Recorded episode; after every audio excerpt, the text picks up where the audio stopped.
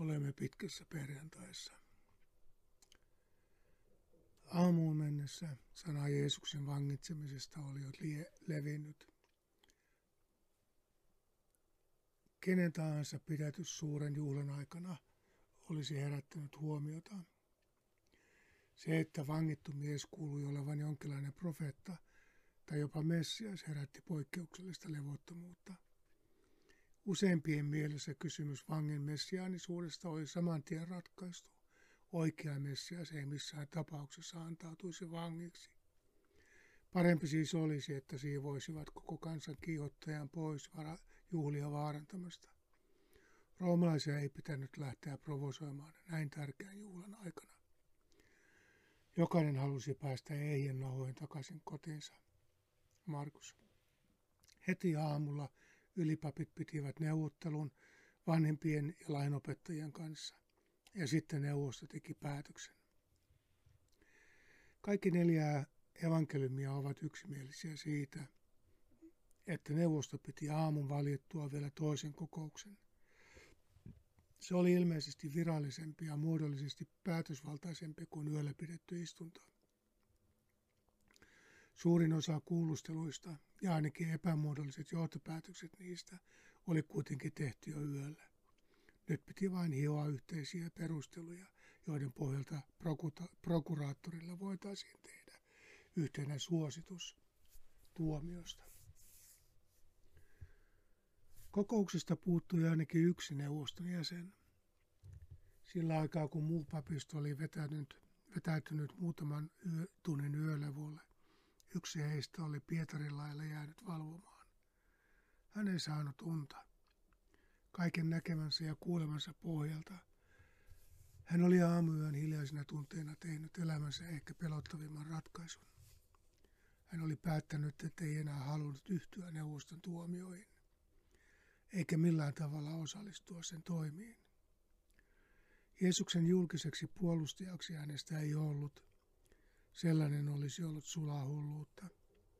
Ahdistuneena ja sisäisesti ristiriitaisena hän vain vetäytyi syrjään ylimystön hehkuvasta yksimielisyydestä. Hänen nimensä oli Joosef, Arimat, Arimatean kaupungista.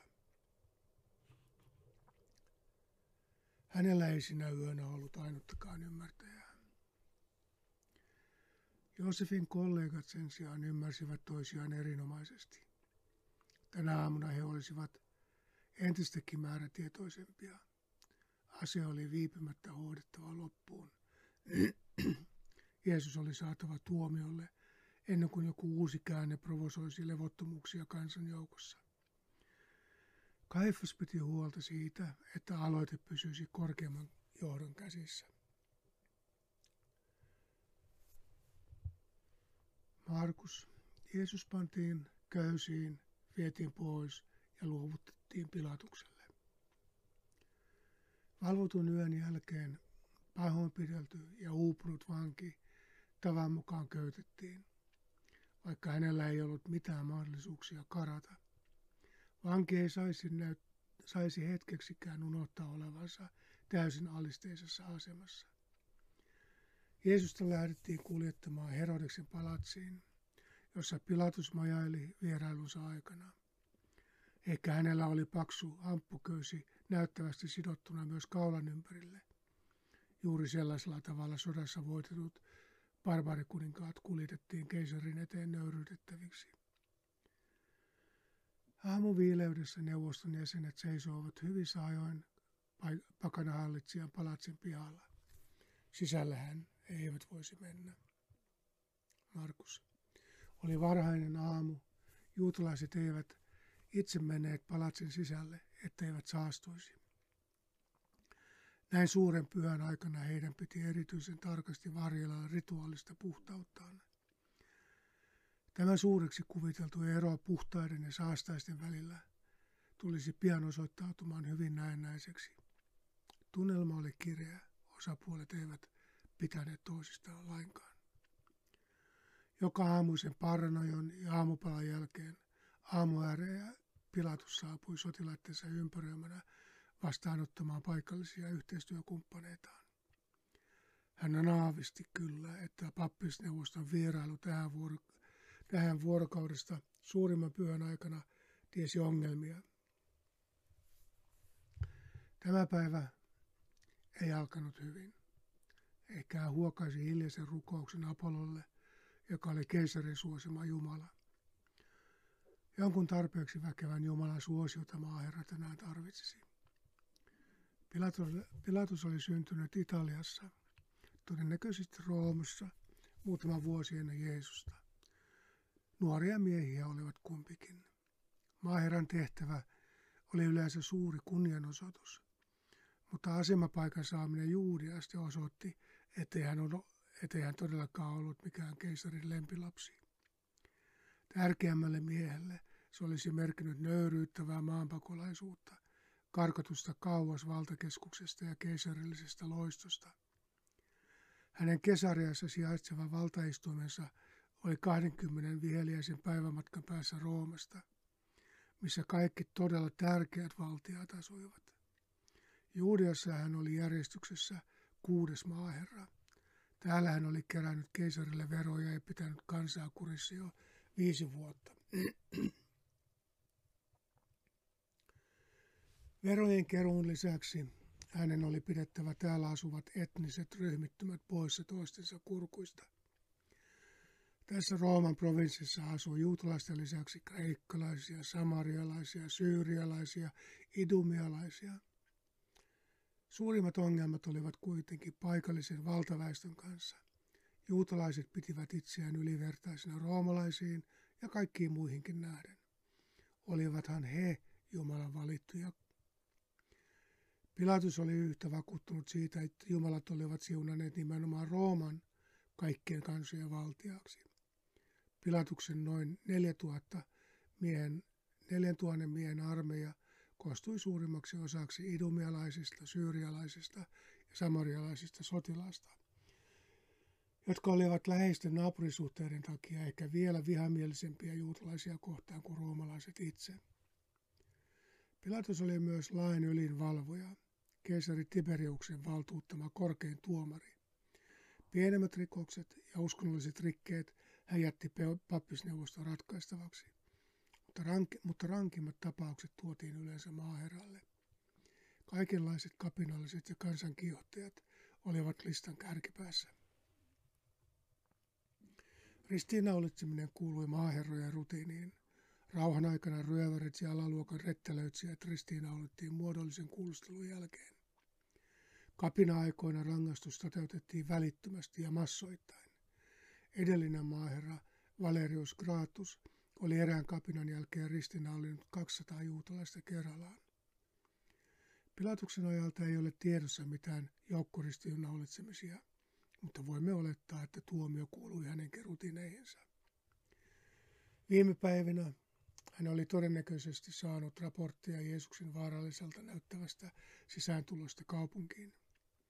Myös temppelissä häiriköinnistä oli hänelle varmasti kerrottu. Pilatuksella oli hyvät syyt olla varuillaan Jeesuksen suhteen. Siksi hän oli edellisenä iltana lainannut pienen osaston sotilaitaan Jeesuksen yölliseen pidättämiseen. Tämä aamuinen pappisdelegaatio ei siis tullut, ei siis tullut hänelle yllätyksenä. Hän tiesi joutuvansa jakamaan oikeutta. Roomassa hänen rinnallaan olisi valamiehistö osallistumassa syytösten arviointiin. Täällä ei yksinkertaisesti asunut tarpeeksi varakkaita Rooman kansalaisia, joista olisi voinut koota tribunaalin tai edes valamiehistön. Pilatus joutuisi tekemään päätöksensä yksin. Hänellä oli cognito extraordinem keisarin antamat poikkeusvaltuudet yksin kuulla todistajia ja arvioida syytetyn vaara yhteiskunnalle. Siitä oli pohjimmiltaan kysymys roomalaisessa oikeuskäytännössä. Rikos ei ollut ensisijaisesti lain rikkomista, vaan yhteiskuntajärjestyksen horjuttamista. Imperiumin valtuuksilla maaherra saa jakaa harkintansa mukaisia tuomioita ja rangaistuksia perustelematta niitä millään lakipykälällä. Tietenkin hänen piti varoa juridisia virheitä. Niistä voisi joutua myöhemmin vastuuseen. Se oli vaarallista työtä, mutta sopi hyvin hänen itsevaltaiseen hallintotyyliinsä. Markus. Niinpä Pilatus tuli ulos heidän luokseen ja kysyi, mistä te syytätte tätä miestä? He vastasivat, jos hän ei olisi rikollinen, emme luovuttaisi häntä sinulle. Papisto koki se selitysvelvollisuutensa nöyryyttävänä. Hekö muka toisivat viattoman miehen tuomiolle. Pilatukselle pitäisi riittää heidän moraalinen arvovaltansa. Pelkästään se, että he toivat Jeesuksen Pilatuksen eteen syytettäväksi, pitäisi riittää todisteeksi hänen syyllisyydestään. Olihan heidän lakikin, lakinsakin paljon korkeammalla tasolla kuin roomalaisten. Pilatus oli yhtä vakuuttunut Rooman lain ylivertaisuudesta, eikä siksi lainkaan ollut vakuuttunut pappien perustelemattomista väitteistä. Hänellä ei ollut mitään todellisia syitä luottaa papiston turhamaisen itsevarmoihin puheisiin. Hänkö lähtisi tuomitsemaan ketään pelkästään juutalaisten pappien tekemien tuomioiden pohjalta? Sellaisen olettaminenkin oli loukkasi hänen ylpeyttään ja hänen asemansa. Toisaalta, miksi ihmeessä hänen pitäisi olla huolissaan tämän valmiiksi nujeretun miehen kohtalosta? Jo ensi silmäys Jeesuksen nöyryytettyyn tilaan paljasti hänelle, että papistolle asia oli tosi tärkeä, mutta miksi hänen pitäisi siitä välittää? Markus. Me olemme todenneet, että tämä mies johtaa kansaamme harhaan. Hän kieltää maksamasta veroa keisarille ja väittää olevansa Messias, kuningas. Näihin kolmeen pääkohtaan neuvosto oli aamulla tiivistynyt syytteensä Jeesusta vastaan. Ensimmäisestä syytyksestä Pilatus tuskin piittasi. Mitä hän niistä kansan harhaanjohtajista välittäisi? Hänen mukaista koko kansa oli harhassa. Mutta jälkimmäinen oli jo poliittisesti paljon arempi. Hän ei vain tiennyt, kehen uskoa.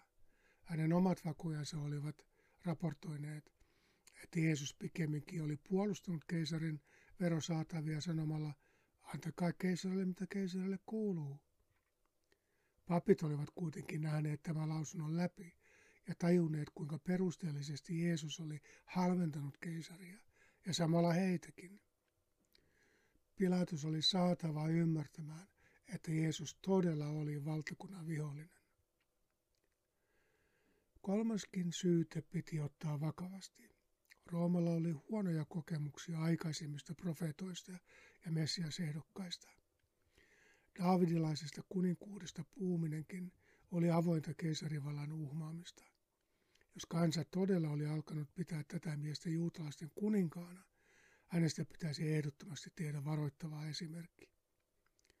Toisaalta siinäkin oli riskinsä, varsinkin nyt pääsiäisenä. Sellainen voisi nostattaa julkisia mellakoita. Suuren joukon intohimojen kohdalla olisi vaarallista koskettaa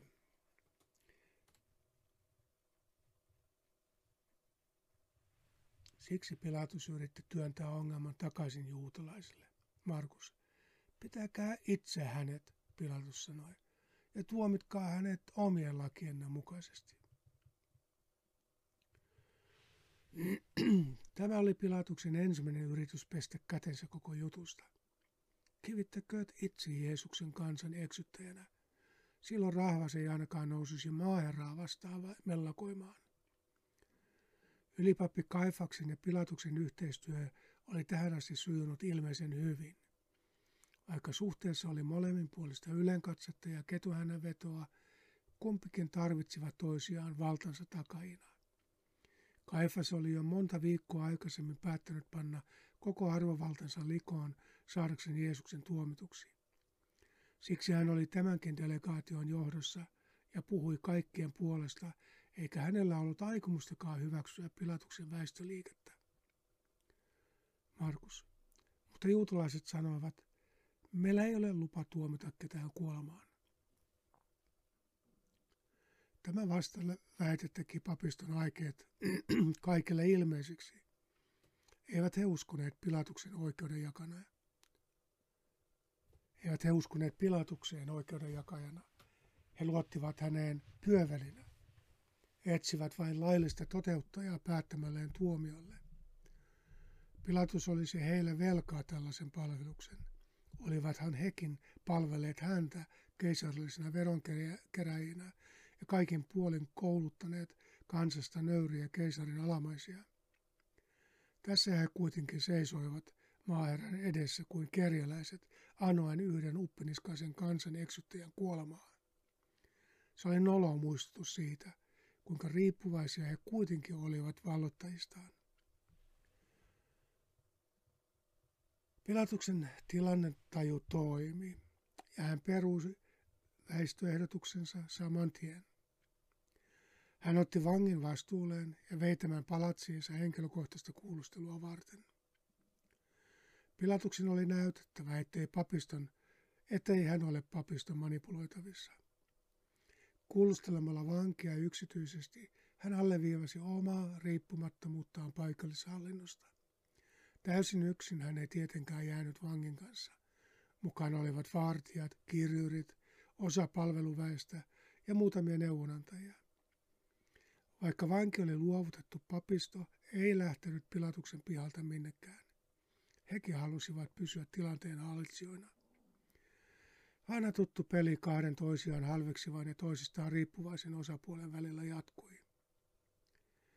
Kun uskonnollinen, johto oli luovuttanut uhrinsa Pilatukselle, Jeesusta vastaan nousseiden valtojen ja voimien kokoelma oli melkein täysi.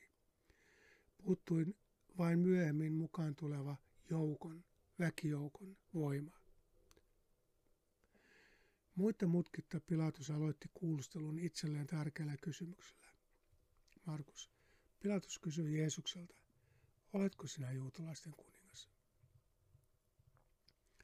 Ehkä hän antoi pilkallista painavuutta tälle sanalle sinä. Olihan toisaalta aika absurdia kysyä köytetyltä ja verille hakatulta uupuneelta mieltä, oliko hän muka kuningas. Mutta Pilatus tiesi, että tässä maassa kaikki ei ole sitä, miltä näyttää. Riittäisi, että Jeesus itse ja tarpeeksi moni seuraaja uskoi hänen kuninkuutensa. Papiston kanssa hän oli pärjännyt suhteellisen hyvin, mutta jos joku yrittäisi asettua heidänkin yläpuolelleen, Pilatus olisi vaikeuksissa. Jeesus vastasi painottamalla sitä sinä-sanaa. Sinä sen sanoit. Jeesus vastasi Markuksen mukaan. Suunnilleen näin hän oli Matteuksen ja Luukkaan mukaan vastannut ylipapillekin. Kaikki kolme kirjaavat hänen vastauksensa Pilatukselle samalla tavalla. Se oli viileän provokatiivinen vastaus, joka oli saanut papistonkin pillastumaan. Pilatus ei kuitenkaan reagoinut samalla tavalla. Jeesus ei hänestä näyttänyt katkeralta kapinalliselta – eikä valtaa huovalta kuninkaalta. Silti hänessä oli jotain salaperäisen uhkaavaa. Pilatus oli tottunut tekemään ihmisiin vaikutuksen, mutta tämä mies näytti olevan Rooman pelot, pelotusmahdin tavoittamattomissa. Oli hän aiemminkin kohdannut kuolemaa uhmaavia juutalaisia. Heti uransa alussa hän oli uhannut viiltää kurkun auki joukolta nuoria miehiä, jotka vaativat, että Pilatus poistaa keisarillisen viirin temppelistä.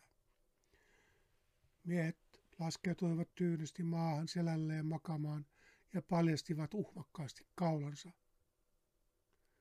Näin rohkea ja väkivallaton uhma oli tehnyt häneen syvän vaikutuksen. Samalla hän oli raivoissaan siitä, että juutalaiset, juutalaiset olivat tällä tavalla nöyryyttäneet häntä. Eihän kunnianmies voinut maassa vakavia vastustajia lahdata heidän omassa temppelissään. Niin he saivat tahtonsa läpi ja keisarillinen viiri poistettiin temppelistä. Mitään tällaista ei saisi enää tapahtua. Jeesus oli aivan yksin ja hänen tukijoukkonsa olivat kuulemma joisseet karkuun. Hän tuskin pystyisi julkisesti nöyryttämään Pilatusta. Ei hän vaivautunut edes puolustamaan itseään. Pilatus oli odottanut Jeesukselta yksinkertaista kyllä tai ei vastausta. Hän ei sitä saanut. Laukkausta hiipo vastakysymys ei kelpaisi langettavan tuomion antamiseksi. Mutta ei se, ei se kelvannut vapautuksenkaan perusteeksi. Kumpa hän edes tietäisi, mihin Jeesus oikein pyrkii. Miksi Jeesus työnsi vastauksen takaisin kysyjälleen? Sekä ylipapin että Pilatuksen kysymys oli ansa. Suorasanainen messiaaksi tunnustautuminen olisi antanut liian selkeän syyn tuomita hänet Jumalan pilkkaajana tai valtion vihollisena. Markuksen kirjaamaa monimerkityksellistä tunnustusta lukuun ottamatta Jeesus näytti välttelevän liian yksioikoisen syyn tarjoamista tuomiolleen. Siksi Jeesus heitti tuomion perusteiden muotoilemisen takaisin niille, jotka halusivat hänet hengiltä. Sitä paitsi messiaaksi tunnustautuminen tämän yleisön edessä olisi merkinnyt suostumista juutalaisten väkivaltaiseen unelmiin militaristisesta vapahtajasta, suuresta sankarista, joka tutun aseen tulee vapauttamaan kansansa sortajien ikestä. Tästä roolista hän oli jo kieltäytynyt, jo monta kertaa. Miten hän voisi vastata myönteisesti kysymykseen, johon oikean, oikein vastaaminen olisi kansan tulkintojen kautta muuttunut vääräksi vastaukseksi? Markus. Ylipapit esittivät nyt useita syytöksiä häntä vastaan. Ja Pilatus kysyi, etkö lainkaan vastaa? Kuulethan, mistä kaikesta he sinua syyttävät. Mutta Jeesus ei enää vastannut mitään. Tämä ihmetytti Pilatusta. Tietenkin hallitsijoille piti vastata. Siitä kieltäytyminen tulkittiin yleensä kunnioittamattomaksi uppiniskaisuudeksi. Pilatusta Jeesuksen vaikeneminen ihmetytti. Sellainen ei ollut tavallista. Yleensä kaikki syytetyt nöyristelivät, imartelivat tuomariaan ja käyttivät kaikki mahdollisuutensa monisanaiseen viattomuutensa perustelemiseen. Tässä miehessä oli jotain outoa. Markuksen kertomuksessa Jeesus ei tämän jälkeen vastaa kenellekään mitään. Muilla evankelistoilla oli kuitenkin enemmän kerrottavaa oikeudenkäynnin etenemisestä. Johanneksen mukaan Jeesus vastasi Pilatuksen kysymykseen aika loukkaavalla vastakysymyksellä. Itsekö sinä niin ajattelet, vai ovatko muut sanoneet, vai ovatko muut sanoneet minusta niin? Tämä oli vangille todella sopimatonta käytöstä. Mikä hän on kyseenalaistamaan hallitsijan kykyä itsenäiseen mielipiteen muodostukseen? Kysymys oli samalla haastava. Jeesus muistutti Pilatusta siitä, kuinka helposti ajatukset tarttuvat ja kuinka mielellään kutsumme laina-ajatuksia omiksemme. Jeesuksen ja Pilatuksen välinen keskustelu olisi voinut edetä olennaisiin kysymyksiin. Oletko uskollinen sille, mitä oikeasti aavistat, vai seuraatko alisteisesti, vai seuraatko alaistesi mielenliikkeitä pysyäksesi vallassa? Huomaatko itse, kenen haluja matkit ja ketä seuraat? Pilatus ei kuitenkaan tarttunut Jeesuksen vastakysymykseen, eikä hän näyttänyt ymmärtäneen sen piilomerkitystä. Jeesuksen arvoituksellinen hiljaisuus kuulustelijoidensa edessä antoi heille mahdollisuuden havahtua siitä kollektiivisesta väkivallasta, johon olivat sortumassa ja osallistumassa. Sitä kukaan ei kuitenkaan halunnut nähdä. Eihän Pilatus ennenkään ollut osoittanut mitään muuta kuin väkivaltaista halveksuntaa juutalaisten uskoa kohtaan. Miksi hän nyt herkistyisi tutkiskelemaan itseään? Nyt piti vain varmistaa valtakunnan sisäinen turvallisuus. Siksi Pilatus närkästyi Jeesuksen koppavan tuntuisesta kysymyksestä. Mitä hän piittaisi juutalaisten sisäisistä riitaisuuksista, kunhan ne eivät paisuisi hänen asemaansa uhkaamaan? Taistelkoot keskenään uskonnollisesta arvovallasta, ei se häntä liikuttaisi. Pilatus sanoi, olenko minä mikään juutalainen? No, näkihän sen jo ajetusta parrasta, lyhyestä tukasta ja erilaisista vaatteista, ettei Pilatusta voinut epäilläkään juutalaiseksi. Koko ajatus oli loukkaava. Sitä paitsi roomalaiset pitivät esinahan leikkausta uhkana miehisyydelle. Pilatus ei todellakaan ollut millään lailla samaistettavissa tähän typerään ja uskonnollisesti fanaattiseen kansaan, vaikka olikin sinnitellyt heidän hallitsijanaan jo monta vuotta. Miksi hänen pitäisi ylipäänsä arvioida Jeesusta juutalaisten uskomusten kautta? Hänhän oli roomalainen. Hänen piti virkansakin puolesta uskoa Tiberiuksen jumaluuteen. Vaikka Pilatus kieltäytyikin millään tavalla samaistumasta hallitsemaansa kansaan, hän, ei kuitenkin, hän kuitenkin vetosi papiston arvovaltaan suhteessa Jeesukseen. Markus, oma kansasi ja ylipapit sinut ovat minulle luovuttaneet. Näin Pilatus heitti Jeesuksen loukkaavan kysymyksen takaisin hänelle itselleen. Kaikki muut sanovat, että olet syyllinen. Itsekö sinä ajattelet olevasi syytön? Uhri täytyy saada uskomaan omaan syyllisyytensä. Sen jälkeen kukaan ei enää epäilisi kollektiivisen väkivallan oikeudellisuutta. Kaikki tietäisivät, että uhri on syyllinen kohtalonsa. Jeesus ei väitellyt tämän argumentin kanssa. Mitä hän voisikaan? Opetuslasten karkaamisen jälkeen Jeesuksen omasta kansasta kukaan ei enää ollut hänen rinnallaan. Silti Pilatus halusi kuulla Jeesuksen oman käsityksen omasta syyllisyydestään.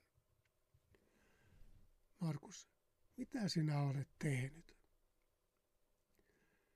Pilatus ei enää kysynyt, kuka Jeesus on, vaan mitä hän on tehnyt. Jeesus vastasi kertomalla, mitä ei ole tehnyt. Markus, Jeesus vastasi, minun kuninkuuteni ei ole tästä maailmasta. Jos se kuuluisi tähän maailmaan, minun mieheni olisivat taistelleet, että joutuisi juutalaisten käsiin. Mutta minun kuninkuuteni ei ole peräisin täältä. Jeesuksella oli visio aivan erilaisesta valtakunnasta. Se ei muistuttaisi yhtäkään valtakuntaa maan päällä. Kaikki muut valtakunnat oli rakennettu uhrien varaan. Jumalan valtakunta ei lainkaan muistuttaisi sodilla, väkivallalla ja poissulkemisilla rakennettuja valtakuntia. Miten Pilatus voisi ymmärtää tällaista puhetta? Ainoa hänen tuntemansa kuninkuus tuli mieheltä, jolla oli maailman mahtavin armeija. Muunlaista kuninkuutta ei ollut olemassakaan. Silti, tai juuri siksi, Jeesuksen käsittämättömät puheet kuulostivat yllättävän vaarallisilta. Jeesuksen miehistä vain yksi oli tarttunut miekkaan, mutta Jeesus oli kuulemma häntäkin moittinut. Oliko Pilatuksella mitään mahdollisuutta tajuta, että oli olemassa väkivaltaakin suurempi voima? Liian monet väkivaltaisen intohimon tiivist- liian monen väkivaltaisen intohimon tiivistymässä hän ei kyennyt sellaista hahmottamaan. Miten Pilatus olisi voinut kuvitellakaan kuninkuutta ilman armeijaa? sotaonnea tuovia temppeleitä ja keisarillista valtaistuinta. Silti Jeesus seisoi hänen edessään kuin mies, joka on täysin tietoinen vaikutusvallastaan ja käsittämättömän luottavainen sen pysyvyyteen. Miten se oli mahdollista? Täysin hämmentyneenä, ehkä edelleen hieman pilkallisena, Pilatus toistaa saman kysymyksen melkein väitteen muodossa. Markus, sinä siis kuitenkin olet kuningas. Jeesus ei myönnä mitään. Toistamisen hän työtää johtopäätöksen takaisin Pilatukselle. Markus. Jeesus vastasi, itse sinä sanot, että olen kuningas. Tämä lähemmäksi Jeesus ei tule minkään myöntämistä. Vaikka hän oli puhunut kuninkuudestaan ehkä paremman sanan puutteessa, hän ei tarkoittanut mitään mikä olisi sopinut Pilatuksen määritelmään kuninkuudesta. Jeesus jatkoi vastaustaan tavalla, joka kokonaan sivutti kysymyksen kuninkuudesta. Markus, sitä varten minä olen syntynyt ja sitä varten tullut tähän maailmaan, että todistaisin totuuden puolesta. Jokainen, joka on totuudesta, kuulee minua. Tämä oli kutsumuksestaan ja identiteetistään täysin vakuuttuneen miehen puhetta. Sitä varten minä olen syntynyt. Mitä varten sinä olet syntynyt? Sitä varten olen tullut tähän maailmaan. Minun selkäni kihelmöi, kun kuuntelen näitä sanoja. Voiko olla mitään tukevampaa tapaa olla tässä maailmassa, kun tietää, mitä varten on syntynyt ja mitä varten on tullut tähän maailmaan? Että, totu, että todistaisin totuuden puolesta.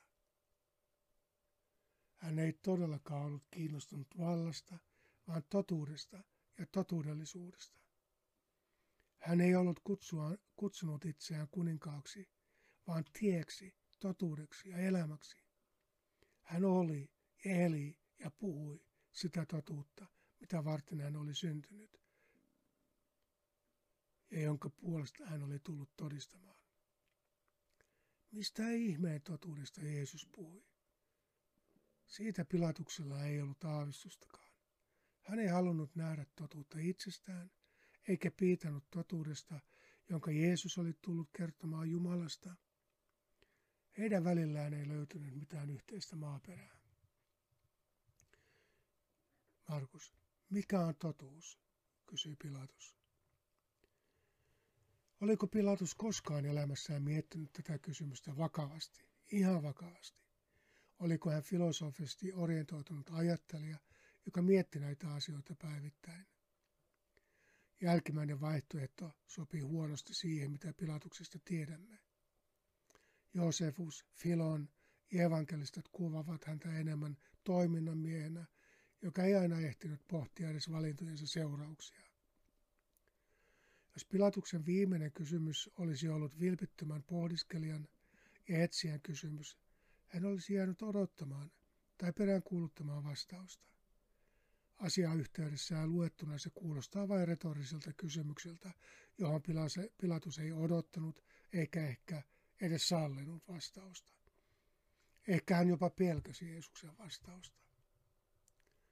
Tähän loppui kuulustelu tältä erää. Pilatuksen kysymys jäi kaikuna historiaan.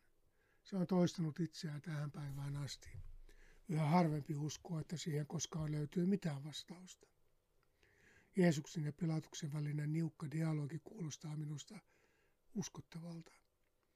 Pelkästään voittajan näkökulmasta kirjoitettu propaganda tuskin sisältäisi näin arvoituksellista ja loppupäätelmiltään avoimeksi jäänyttä vuorovaikutusta. Arvailut Pilatuksen motiveista ovat nimenomaan sellaisia, pelkkiä arvailuja. Voi olla, että Jeesuksen olemus herätti hänessä epämääräistä levottomuutta tai aavistuksia jostain itseään ja jopa Rooman valtaa suuremmasta auktoriteetista. Vähintään yhtä todennäköistä on, että sellainen pohdiskelu oli hänelle täysin samantekevää. Markus. Yliopist- ylipapit esittivät nyt useita syytöksiä häntä vastaan. Ja Pilatus kysyi, etkö lainkaan vastaa, kuulethan, mistä kaikista he sinua syyttävät. Mutta Jeesus ei enää vastannut mitään, ja tämä ihmetytti Pilatusta. Papisto oli kantansa valinnut, eikä heillä vastaamisessa ollut enää mitään mieltä. Vastaamalla Pilatuksella Jeesus ehkä tavoitteli ainoata mieltä, joka saattoi vielä olla raollaan totuudelle. Jeesus on, oli henkilönä sekä merkillisen haastava että hämmentävä. Jeesuksen herättämät intohimot kansassa alkoivat tuntua poikkeuksellisen vaarallisilta. Pilatus tarvitsi nyt miettimisaikaa.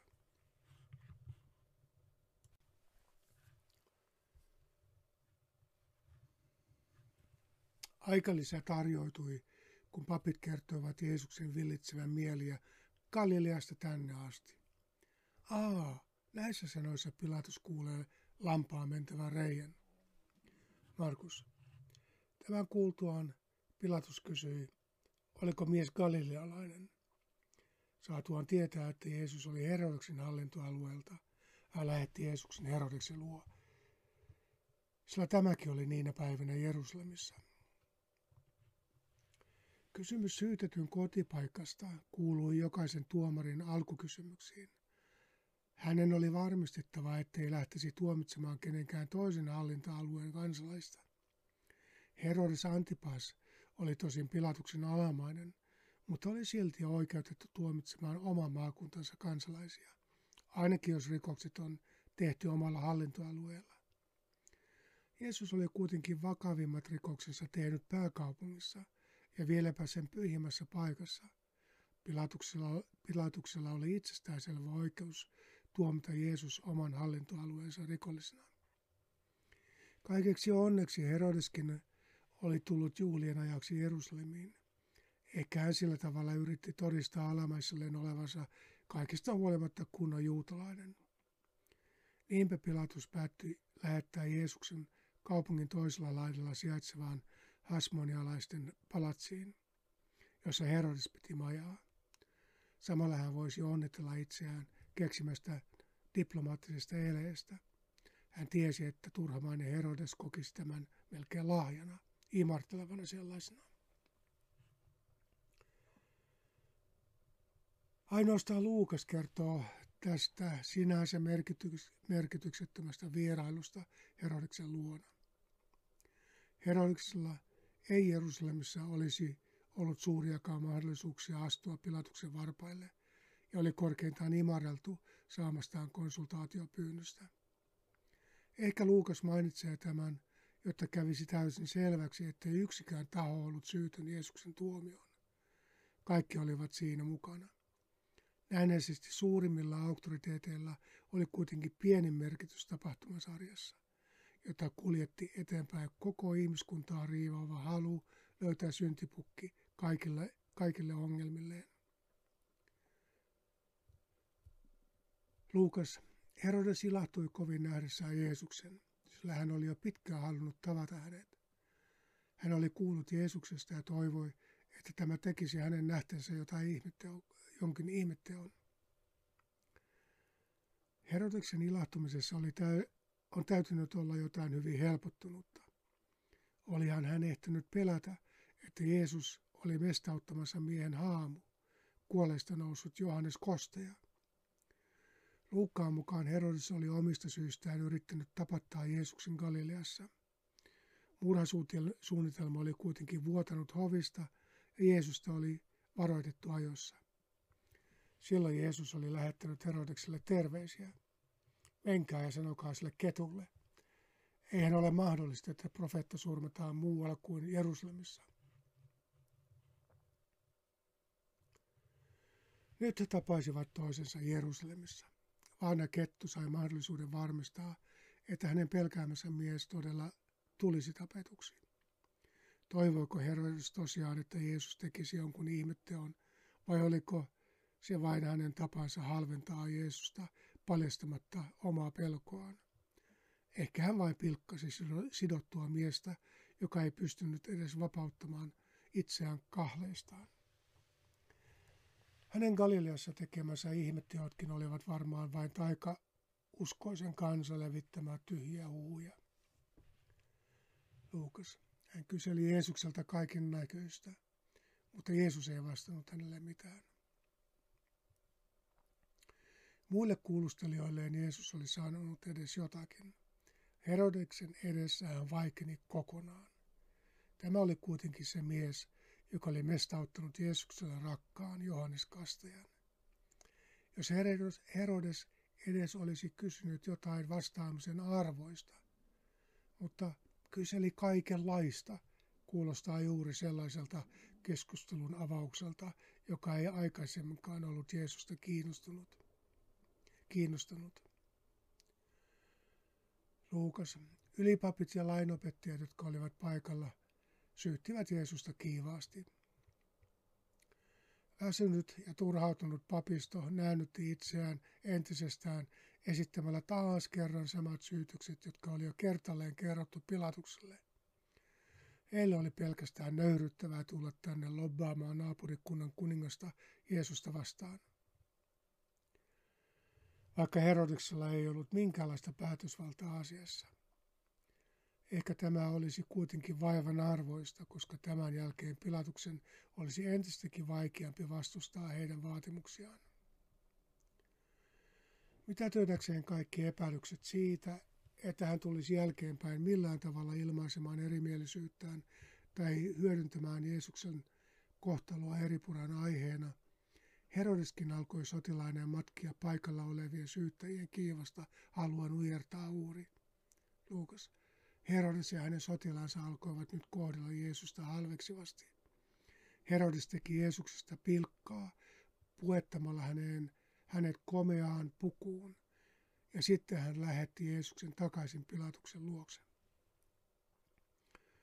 Yksi tapa murtaa vangitun oma identiteetti on antaa tälle kunniallisen aseman symboleja ja pilkata niitä. Kapinallisille annetaan hetkeksi juuri ne vallan symbolit, joita vastaan he ovat taistelleet. Heitä kohdellaan kuin valtioita, joiden asemaa ovat tavoitelleet.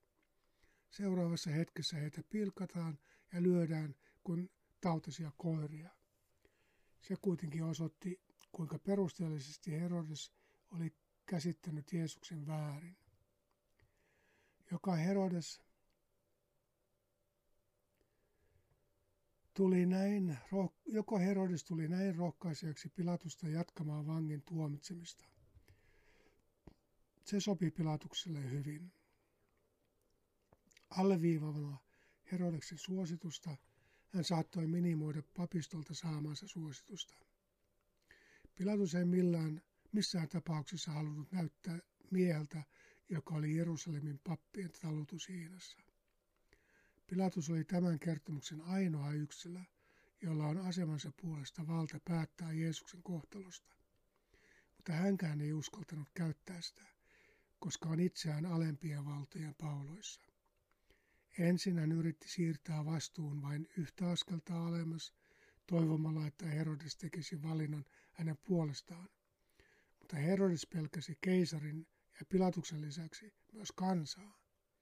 Jeesuksen suurimmat tukijoukot tulivat hänen hallintoalueeltaan. Hän ei halunnut niistä, niistä mitään uutta päänsärkyä palattuaan takaisin Galileaan. Luukas. Tuona päivänä Herodiksesta ja Pilatuksesta tuli ystävät.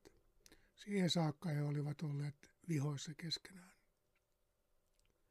Emme tarkalleen tiedä, miksi he olivat aiemmin nähneet toisensa vihollisena.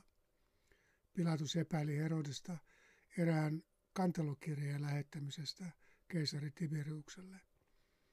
Ennen sitä korkea-arvoinen juutalainen delegaatio luultavasti Herodeksen ja Kaifaan johdolla oli turhaan yrittänyt painostaa Pilatusta poistamaan kultaisen vaakunan temppelistä. Keisari Tiberius oli sen seurauksena lähettänyt ankaran kurinpalautuskirjeen Pilatukselle. Tiberius ei sallinut liian ankaria sortotoimia. Pilatus sai nöyryttävät moitteet ylhäältä päin. Hänen omat hallit, alamaisensa olivat sen aiheuttaneet. Pilatus ei voisi käsitellä Herodeksen ja Kaifaan klaania ihan mielivaltaisesti. Kaunainen varovaisuus oli viilentänyt suhteita kumpaankin. Ehkä Herodes puolestaan oli jäänyt katkeraksi Pilatuksen järjestämästä samarialaisen profetan ja tämän seuraajien joukkomurasta. Se oli Herodeksen reviirille astumista. Hänen isänsä Herodes Suuri oli aikanaan luvannut antaa Juudean hänen hallintaansa, mutta testamenttasi tärkeimmän maakunnan ennen kuolemaansa veli Arkelaekselle joka tyri kuninkuutensa niin perusteellisesti, että keisari lopulta otti Juudean suoraan itse nimittämänsä maaerän alaisuuteen. Näin ollen Pilatus hallitsi nyt Herodeksen himoitsemaa pääkaupunkia ja kaikkein vaurainta maakuntaa. Itseään oli joutunut sivistyksen rajamaille köyhiä galilealaisia paimentamaan. Olivat kaunan aiheet olleet mitkä tahansa – Tänä päivänä katkerat kilpailijat löysivät toisensa. Vanhat miele- vihamielisyydet haudattiin ja herrat ryhtyivät ystäviksi keskenään. Historiallisena yksityiskohtana tällä kommentilla ei välttämättä ollut suurtakaan merkitystä, mutta pienenä esimerkkinä siitä, mitä uhri yleensä saa aikaan, tämä pieni huomio on suunnattoman tärkeä. Tässä pienessä kommentissa tiivistyy uhrin tärkein merkitys – Ensin Jeesus yhdisti kilpailevia juutalaisia ryhmiä tulemalla heidän yhteiseksi syntipuukikseen. Sen jälkeen hän vielä yhdisti kaksi poliittisen ja sotilaallisen vallan keskinäistä kilpailijaa. Kaikki tämän maantieteellisen alueen vallat ja voimat olivat hetkeksi hellittäneet keskinäisen kilpailunsa, kun löysivät yhteisen kanavan väkivaltansa purkamiseksi. Jeesuksen kärsimysnäytelmä oli johtajille ja kansalle pitkällinen katarsis, puhdistautuminen keskinäisiltä ristiriidoilta. Hyvän katarsiksen jälkeen keskinäiset vertailut ja kateelliset kilpailut on vähäksi aikaa unohdettu. Jos uhrin katarttinen vaikutus on poikkeuksellisen vahva ja pelastaa osapuolet poikkeuksellisen vaarallisesta, kriisistä, hänen tulee sen jälkeenpäin mytologisoidaan jumalallisiin mittoihin. Väkivallan uhrista tuleekin rauhan tuoja. Miksi Luukas ylipäänsä mainitsee tämän yksityiskohdan? Tiesihän hän, ettei Herodeksen ja Pilatuksen välisessä sovinnossa ollut mitään kristillistä eikä muutenkaan eettisesti ylevää. Girard epäilee Luukkaan olleen hyvin tietoinen viattoman uhrin kollektiivisen murhaamisen yhdistävästä vaikutuksesta. Hän ei kuitenkaan sekoita ikivanhaa väkivallalle rakennettua sovintoa siihen sovintoon, jota Jeesus on, oli selittänyt opetuslapsilleen viimeisen ehtoollisen yhteydessä. Jeesuksen kollektiivinen murhaaminen kaikista näennäisjuridisista kiemuroista huolimatta muistutti ulkoisesti vanhaa uhrikulttia ja sen tuomaa väliaikaista rauhaa. Evankeliumin kirjoittajat ovat tietoisia tästä, mutta kuvailevat sitä tavalla, joka paljastaa ja demytologisoi uhreja vaativan sovinnon ja tuo sen, kes- sen keskelle todellisen jumalallisen sovinnon, joka ei vaadi väkivaltaa eikä uhria. Herodes ja Pilatus tuskin tiedostavat sovintonsa rakentuvan yhteisesti sovitulle murhalle, johon heidän alamaisensa osallistuvat. Luukakselle saattoi olla se tietoisuus, mikä heiltä puuttui. Poliittisesti tämän sovinnon merkitys ei ollut kovin suuri. Päinvastoin, tämän uhrin jälkeen kaikki uhriuden varaan rakennetut sovinnut ja rauhat tulisivat yhä nopeammin osoittautumaan kyseenalaisiksi. Jeesuksen uhriksi antautuminen tapahtui tavalla, joka tulisi paljastamaan kaiken inhimillisen kulttuurin rakentuvan viattoman uhrin veren varaan. Hän oli tullut riisuutumaan, hän oli tullut riisumaan väkivaltaiset jumalat valheistaan. Tämän uhrin jälkeen kaikki ja mikä tahansa uhraaminen tulisi toimimaan yhä huonommin minkään yhteisön sisäisen yhtenäisyyden pohjana tai osapuolten välisten ristiriitojen ratkaisijana. Kaikki maailman Herodekset ja Pilatukset, olivat ne sitten maaherroja, piispoja, puolueen tai suvun johtajia, olisivat pian kasvokkain keskinäisten ristiriitojensa kanssa, vailla mitään toimivaa mahdollisuutta ratkaista sitä syntipukin kautta. Luukkaan noteraama vaatimaton sovinto oli ironinen huomio siitä yhteiskuntarauhan rakentamisen muodosta, joka Jeesuksen jälkeen olisi käyvä koko ajan vaikeammaksi. Olihan, olihan hän itse esittänyt hämmentävän ennustuksen siitä, ettei ollut tuomassa rauhaa, vaan miekkaa. Jeesus siis kuljetettiin takaisin Pilatuksen luo, mutta ei aivan samannäköisenä kuin lähtiessään.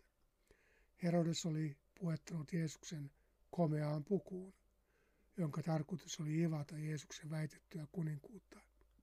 Hänen päällään se oli epäilemättä tarkoitus näyttää pellenpuvulta.